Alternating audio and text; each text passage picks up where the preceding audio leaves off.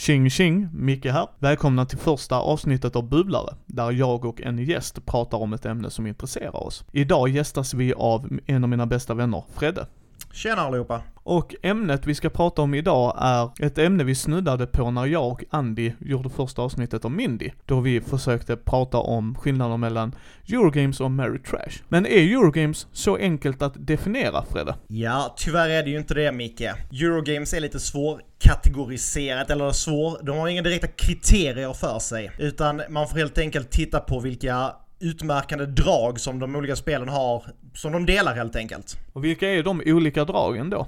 Ja, strategi och resurshantering är två stycken av de absolut viktigaste grejerna skulle jag säga för ett eh, Eurogame. Eh, därefter skulle jag också säga att avsaknaden av alltså, tur och slumpmässiga moment är otroligt viktigt också. Att du helt enkelt kan planera dina drag i förtid och att det är det som styr vad resultatet av spelet blir. Indirekt konflikt är också en annan sak som, eh, som Eurogames oftast, oftast alltså har. Alltså Alltså att man tävlar om olika slags resurser eller ja, vinstpoäng helt enkelt på spelplanen eller spelbrädet. Och då samtidigt avsaknaden av direkt konflikt som man då har i andra krigsspel eller liknande. Ofta har eh, Eurogames ett tema men temat är inte heller det som styr spelmekanikerna, utan spelmekanikerna i sig självt är väldigt, alltså är viktigare och är i fokus för spelet och vad det är som för spelet framåt. Spelkomponenterna är också oftast abstrakta och sällan gjorda av plast, ofta gjorda av trä. Tänk eh, Meeples från Sets of Catan eller liknande, ni som har spelat det. Och den sista utmärkande draget är att designerns namn eller ja, spelskaparens namn ofta står på framsidan på spellådan. Ehm, detta är någonting som, ja, många spel har idag. Många spellådor överlag behöver inte bara vara Eurogames.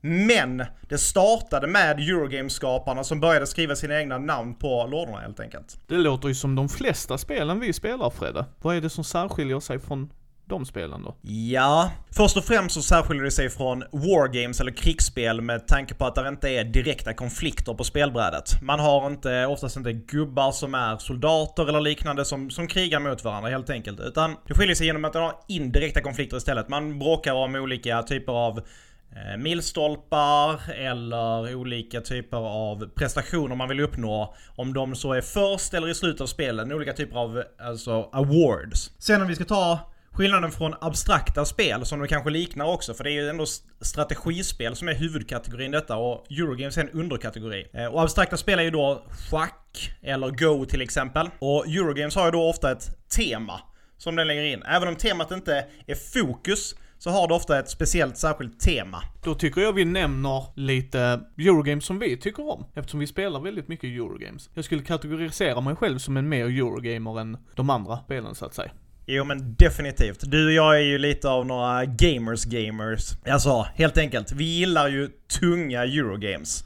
Alltså, det finns ju de här lite lätt, mer lättspelade Gateway Ehm, spelen som man kallar det. Och det är lite lättare, mindre spelmekanik, tar ofta lite kortare tid. Det finns ju dem. Ehm, nu kanske inte Lords of Waterdeep till exempel om någon känner till det. Ehm, Dungeons and Dragons inspirerat tema. Lite lättare mekaniker. Också, skulle jag, jag skulle i alla fall kategorisera det som en gateway game in i Eurogamesen. Till in till de tunga spelen. Det sa jag i avsnittet ju, där jag och Andy pratade om det, för jag tycker det är ett bra gateway-spel. Ja men precis, precis. Men sen så måste man ju ändå säga att vi, vi har ju bara spelat ett, ett fåtal sådana. Eftersom att det går ganska, gick ganska fort för oss att bara hitta att vi gillar verkligen de här tunga, med tunga mekaniker, de här tunga Eurogamesen helt enkelt. Ja, jag skulle säga att jag har utvecklats väldigt mycket under de senare åren och insett att jag gillar de tunga spelen som sagt var. Mm. Och eh, jag skulle säga att vi har hittat det tillsammans. För som jag kommer att berätta om i den vanliga delen av podden då, de lite längre avsnitten, så är ju du som är Fredde, det är vi som sitter och spelar spelen och provar det, läser reglerna, provkör det liksom, och när vi sätter oss med andra så ska vi kunna lära ut det bättre. Och ja, då är det ju tunga Eurogames. Jo men precis. Alltså jag skulle vilja säga att enda, enda nackdelen vi har är ju att vi är två stycken spelare.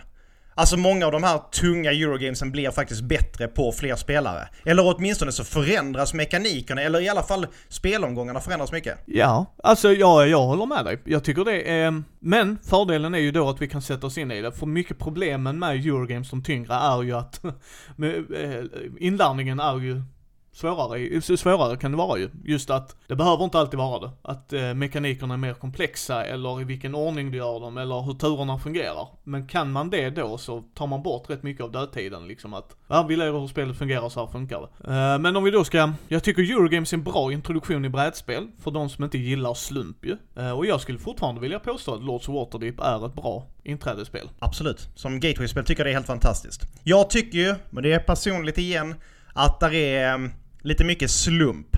Alltså till exempel det här att man har en del card draw mechanics, man lägger upp ett par stycken på brädet. Visst, man delar dem och man tävlar lite om vem som kan ta dem först och så här. Sen är det ju lite det här med att alla actions som är på spelbrädet kan bara tas av en spelare. Sen har man ju låst den actionen från alla andra.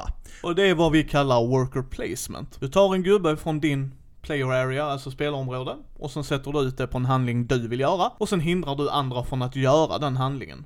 Och det är där man menar också med indirekta konflikter. För att jag gör handlingen för att jag vill göra den och Fredde vill också göra den, men jag tog den före honom. Det är oftast de spelen som har en, där turordningen är viktig ju. Att antingen så skickas turordningen vidare, eller som i Lords of Waterdeep måste du aktivt ta den. Men jag tycker det är ett bra introduktionsspel. För där är jämn balans mellan vana spelare och ovana spelare vill jag ändå påstå. Absolut, definitivt. Och det är inte, det är inte för många. Många av de här tunga Eurogamesen kan ha sidvis efter sidvis med regler och så mycket olika actions.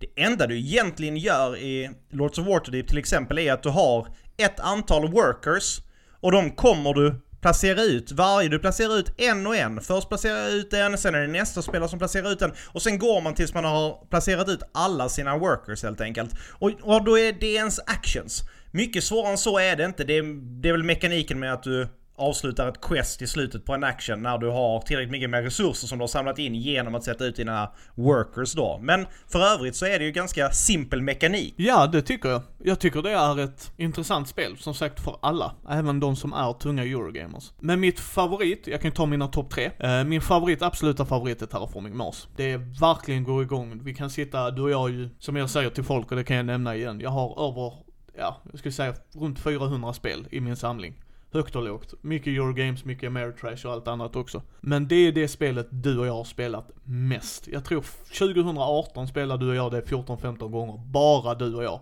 Sen har vi lärt ut det till folk och sen har Martin varit med och spelat och sen har eh, jag lärt ut det till min kusin. Men minst har du och jag här hemma i mitt kök bara spelat det 14 gånger. Och det är ju väldigt, väldigt, väldigt bra gjort för, för vad det är, vad jag tycker. Ja, jag tycker det särskiljer sig från väldigt många av de andra så här. Det är ju väldigt mycket, det är ju det är card-mekaniken i sig.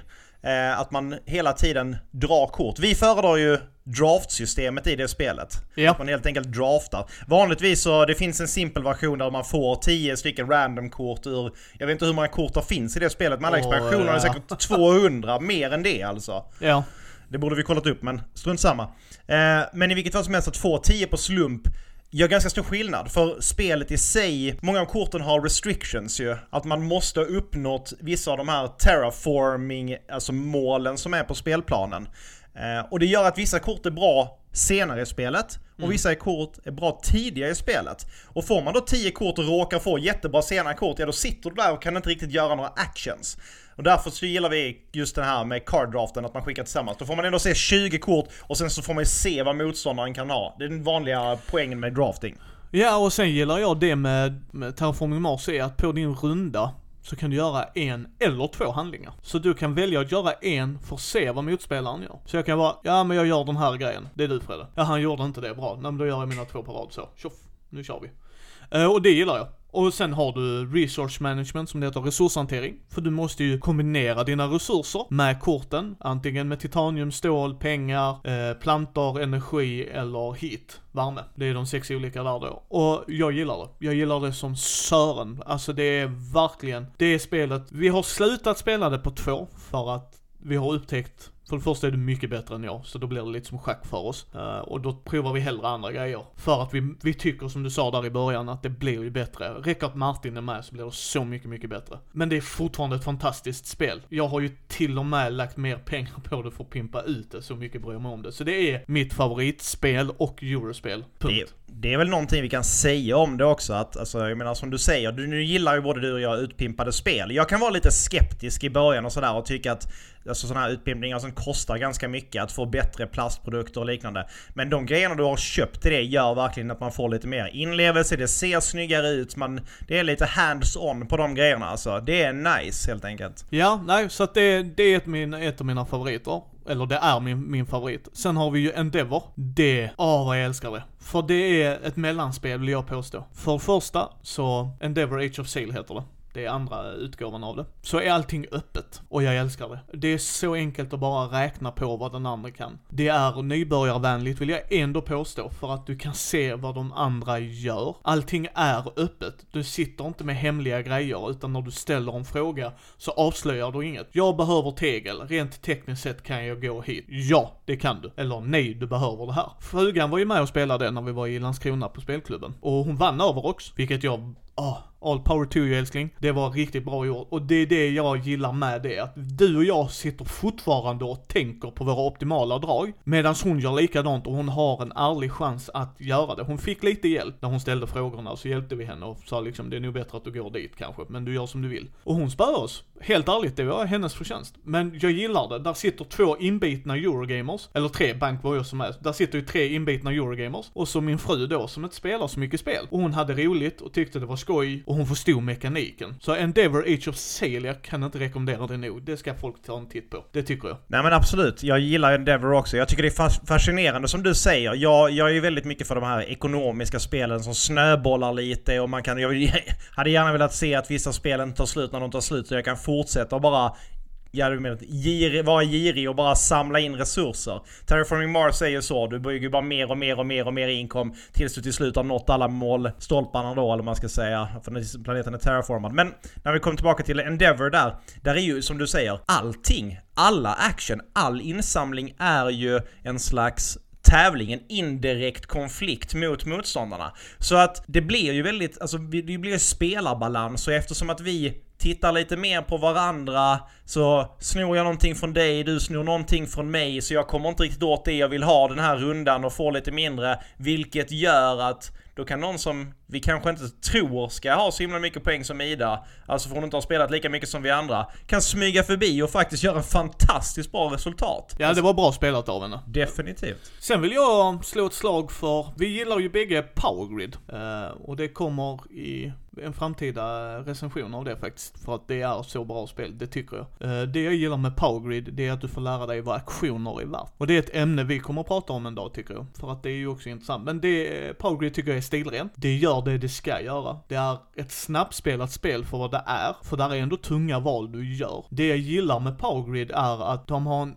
intressant mekanik för att kolla vem som leder inom kaninöron, så har du så att du kan få se fler städer. Även om du aktivt inte kan göra det, så leder du och då är inte du först i rundan på mycket. Och det är så här härliga övervägande val. Uh, så att nej, Powergrid gillar jag väldigt mycket. Ja, jag, alltså jag gillar ju Powergrid jättemycket också. Nu har jag inte spelat det tillräckligt mycket skulle jag påstå. Alltså, Powergrid har väl funnits hur länge som helst nu? Alltså i alla fall om man jämför med Terraforming Mars och de andra. Ja, det är ju ett de, gammalt spel. Minst. Ja, nu, nu citerar inte mig på det här, men minst 10 år vill jag ändå säga. Alltså minst, minst 10 år. Det tror jag lätt också. Ja. Eh, sen så gillar jag, om vi fortsätter prata lite olika spel, vi spelade ju igår med min kusin, eh, Dinosaur Island. Även om där är tärningar i det och lite grejer som kanske slumpmässigt dyker upp, så är det fortfarande ett Eurogame vill jag karaktärisera det som. För jag gör ju indirekta grejer fortfarande. Och slumpen gäller för alla ska tilläggas. Så de tärningar är inte att man sitter och rullar för sig själv, utan det är likgiltigt. Alltså det är tärningar man rullar i början och sen får alla jobba med det man får där. Uh, och det kommer vi göra en recension på du och jag tycker jag faktiskt. Men det är också väldigt intressant spel, för det var samma grej där att leder du på victory point-tracken, då är du sist.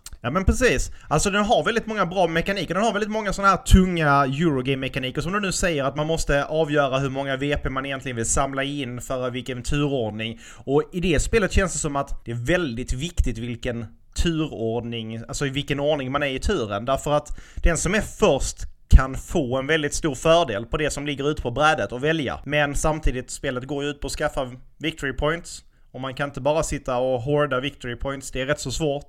Så att, men fantastiskt spel. Och jag måste säga att jag älskar temat i det spelet. Alltså det är fantastiskt att man kan lyckas göra ett så bra tema. Jag är kanske ingen stor dinosauriefantast egentligen.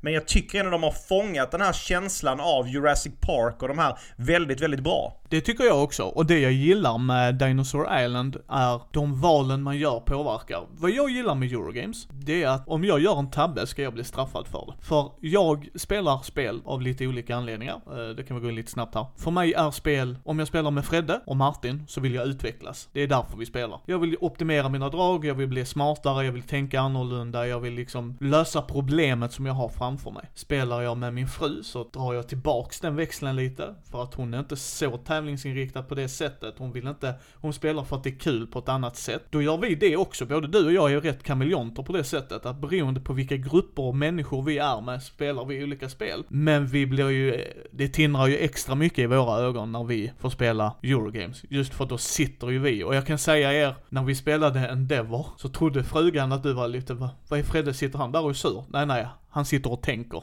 Det är så tydligt här för att det är så många bra val han kan göra. Och då satt du och tänkte, men det var liksom, för henne såg du arg ut, för mig visste jag att han njuter. Nu sitter han och njuter. Det här är bara, mm, mm, mm, mm. åh oh, vad kan jag göra? Samtidigt som man vissa gånger, ah, blir frustrerad liksom att, mm, nu vill jag gå dit, men då tar Micke den grejen och går jag, och det är det vi gillar va. Vi gillar att bli utmanade vill jag påstå. Ja men definitivt. Alltså det, det är just det här, alltså jag älskar ju, det är som du säger, den här minen, du vet ju min fokusmin. Jag visst, jag ser kanske arg ut. Jag är inte särskilt arg. Det är mer Många alternativ, mycket fokus, mycket koncentration, har inte tid att le alltså. Det, här, det funkar inte. De här spelen. Nej men, jag älskar ju det här med att minmaxa. Jag är ingen vinnarskalle, jag tycker inte det är viktigt att vinna. Men jag tycker det, det känns viktigt för mig. Jag ser ju Alltså jag gillar att spela de här tunga Eurogamen därför det blir som problemlösning. Det blir en slags tankeövning, det blir matematik, det blir analys, det blir logik i det. Och det tycker jag är fantastiskt intressant och därför så vill jag göra så bra som möjligt ifrån mig. Och det är lite det som är liksom enjoyment i det hela. Även om jag kanske inte alltid ser ut att enjoya mig. Nej, nej men så är det för mig också. Att njutningen kommer i att jag blir utmanad, får optimisera jag kan spela om spelet, hitta andra lösningar till ett problem. Det är problemlösningen jag gillar. Uh, och resurshanteringen och alla, alla sådana grejer runt om. Men det är vad jag hade för tankar om Eurogames. Och nu har vi liksom dykt in lite mer på det och pratat lite om olika. Men om vi ska avrunda då så ska, tycker jag vi ska avrunda med lite tips på spel. Jag tycker folk ska ta en liten extra kik på. Prova åtminstone. Om ni får chans, om ni är någonstans på liksom, om ni har ett brädspelscafé eller en kompis eller något. Så skulle jag faktiskt, tänkte jag kunde börja här då. Som introduktionsspel så tycker jag att både Powergrid, om du inte har en som gillar rollspel och lite DND, då skulle jag säga Lords of Waterdeep. För Powergrid är stilrent med enkla mekaniker. Det är lätt att lära, svårt att bemästra. Ja, alltså som introduktionsspel, jag vet inte. Jag, eh, de gateway-spelen är väl inte min starka sida. Jag kan inte så många, har väl inte spelat tillräckligt många. Jag gick direkt på de tunga grejerna. Oh, herregud, jag låter som en, någonting annat. Men, eh, men i vilket fall som helst så, eh, så skulle jag väl säga Alltså jag tycker ju, jag tycker Terraforming Mars är alltid värt en titt. Vi har ju tagit våra ja. sådana här. Jag tycker, det är ett spel vi inte har pratat så mycket om, men där finns Mombasa. Det tycker jag också är ett väldigt intressant spel. Ja, ja, och skulle, bra. skulle vilja spela på fler spelare. Vi, eh, vi har spelat Clans of Caldonia också, ett väldigt bra spel med lite skott, eh, lite historiktema och... Mm, med skottarna där ja. Lite whisky och grejer, det är trevligt. Sen så har vi nallat på Food Chain Magnet och det måste vi djupdyka mer i. Eh, sen ska det här tilläggas, Fred och jag är inte rädda för att sitta åtta timmar med ett spel heller. Vi är lite skadade på det sättet. Eh, och vill man ha åtta timmars ren plåga och njutning så är Through the Ages faktiskt ett riktigt intressant spel. Sjukt dålig regelbok. Sjukt dålig regelbok. Uh, men uh, det får vi reviewa någon gång tycker jag. Men, uh, ja, men jag tycker Lots of Waterdeep för nybörjare, Powergrid funkar också där. Vill man gå upp ett steg, Endeavor är inte ett dåligt spel att börja där. Vill man gå längre upp i stegen, Terraforming Mars, det är ju vårt favoritspel, eller i alla fall mitt favoritspel. Uh, Clans of Caledonian funkar jättebra, tyckte det var jätteintressant. Ja, det är lite dem. Ja, det enda spelet jag vet som du, som du har missat. Och jag säger du har missat, för det är ändå ditt spel.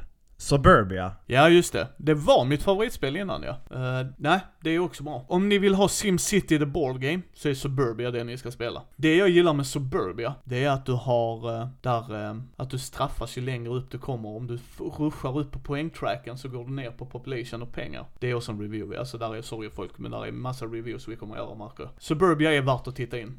Ja, det finns ju hur många som helst vi kan nämna. Vi kan fortsätta med massa. Vi har Vinjos för de som är vinintresserade ja. och som vi nu sa Dinosaur Island för dinosaurieintresserade. Alltså, även om temat kanske inte är det viktigaste just i, i de här spelen och många som spelar de här tunga Eurogamesen så det gör väldigt mycket. Alltså man, man, man, alltså jag gillar verkligen alltså när ett tema passar in och när det blir bra. När spelmekanikerna på något sätt flyter ihop med en bra mekanik. Det blir trevligt. Ja, och där, där eh, håller jag med dig. För det är det jag tycker är roligt med, och där tror jag vi särskiljer oss från många andra spel, eller ja, det ska jag inte säga, men det där man märker på oss, så ska jag säga det, är att du och jag älskar mekanikerna. Vi kan uppskatta tema, vi kan tycka temat är jätteroligt och dylikt och gärna att det ska kombineras. Men är det bra mekaniker så är du och jag, eh, temat, ja ja. Skulle någon fråga oss vad är temat? Ja men det kan du ta bort temat, det spelar ingen roll. Men det är jättebra mekaniker. Jag, jag menar jag dricker ju inte vin, det vet du. Men jag gillar Vinjos. Att det var mekanikerna som drog in mig. Men sen gillar ju vi som du säger, alltså det funkar riktigt bra här. Temat funkar riktigt bra här, det är ju riktigt skoj. Ja men det är nog en sak som jag tycker är kul med, med Eurogames att